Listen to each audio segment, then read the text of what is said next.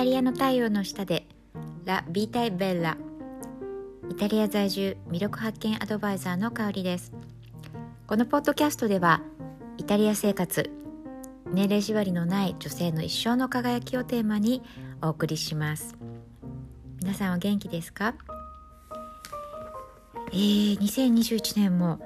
はいもう本当に終わりに近づいてきてあと残るところ2日になりました。はい。えっ、ー、とですね私はまああのー、そうですね。今年最後の、えー、唯一自分が、えー、7年間かな続けている乗馬の、えー、最後の、えー、騎乗日ということで、うん、あのー、イタリアすごく寒くてですねもう2度とか普通に朝晩は2度ぐらいとか、まあ、0度も普通に行くぐらいの寒さで寒いの本当に苦手なんですよ。で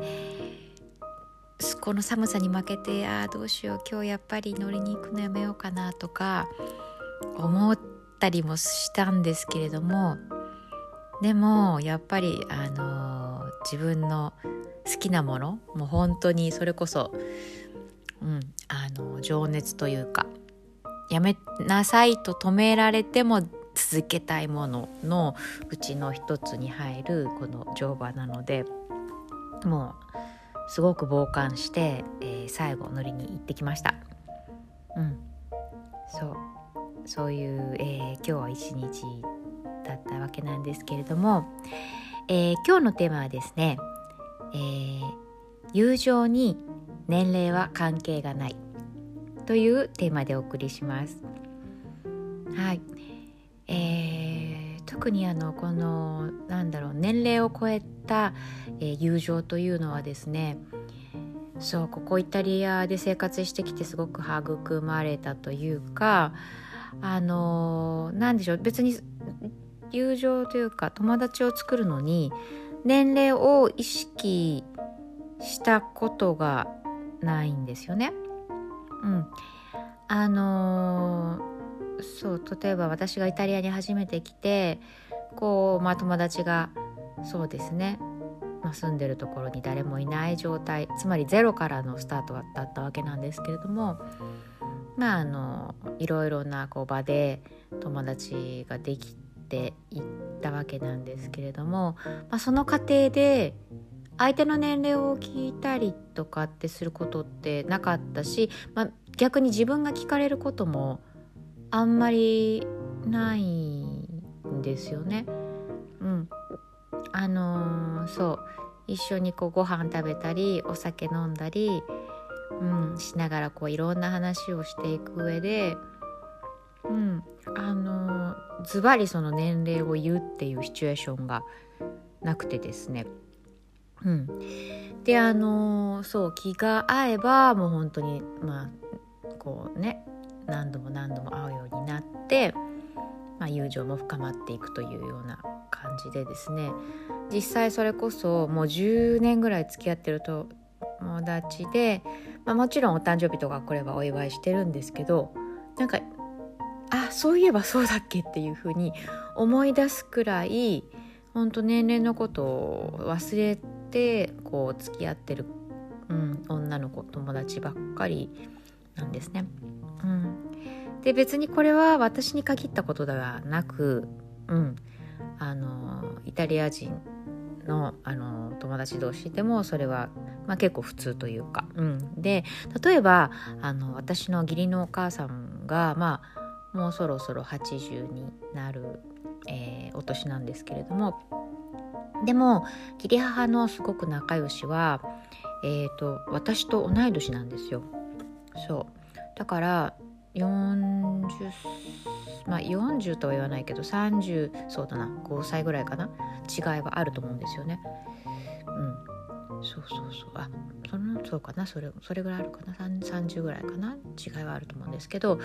うん、でもすごく仲が良くて例えばあの一緒に海に海のなバケーションというか夏や夏休みというか夏の間に海に一緒に行ったりだとか、うんあのまあ、一緒に出かけたりご飯食べに行ったり買い物行ったりとかあのするような本当にあの、うん、仲良しなんですよね。うん、そうなんですよなのであの基本的に皆さんは年齢ではなくてその、うん、本当に気が合うかどうか、うん、っていうところで付き合ってるっていうのがあるなっていうふうに私は日々感じています。実際私のイタリアにおいてのそのお友達仲良しはほぼ全員なんかいつの間にか年同い年かまあ年下かっていう感じが多いですね、うん、5歳とか10歳年下の方が多いかな。うん。そう。あのとっても気が合うので、うん、毎週まあうん、毎週というか2週間に1回は会ってるかなっていう感じの、うん、仲良しです。でまああのこれはねイタリアに限ったことではなくて今例えばまああのこのコロナ禍になってすごくその余計にというか、うん、オンラインでの交流が、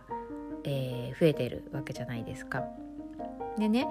あの実際私も今年1年間はすごくえー、オンライン上で、えー、学びが多かった年なんですね。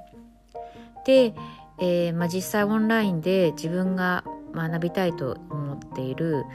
内容を例えば、まあ、セミナーだったり講座だったり、まあ、受けたところで、えー、実際に何というか自分と同じような、まあ、目的とか目標を持っていたりする、えー、女性と、まあ、知り合う機会があったわけなんですけれどもあのやっぱりそういう場でも結局そのなんだろう気が合うというか、うん、自分が求めている未来とかね、うん、あのそういったもので共感できる人とはそれこそ年齢関係なく、うん、あの付き合えてるっていうのをすごくあの感じているんですね。うん、なのであのそうですね、うん、本当にこれはイタリアだけの話ではなくて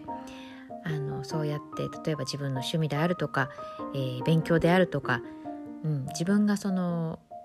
うん、やりたいことであるとか何かそのそういった意味で共通項が見つけられる方とまあそれこそ出会えたらそれはま年齢を超えてその共通項でこ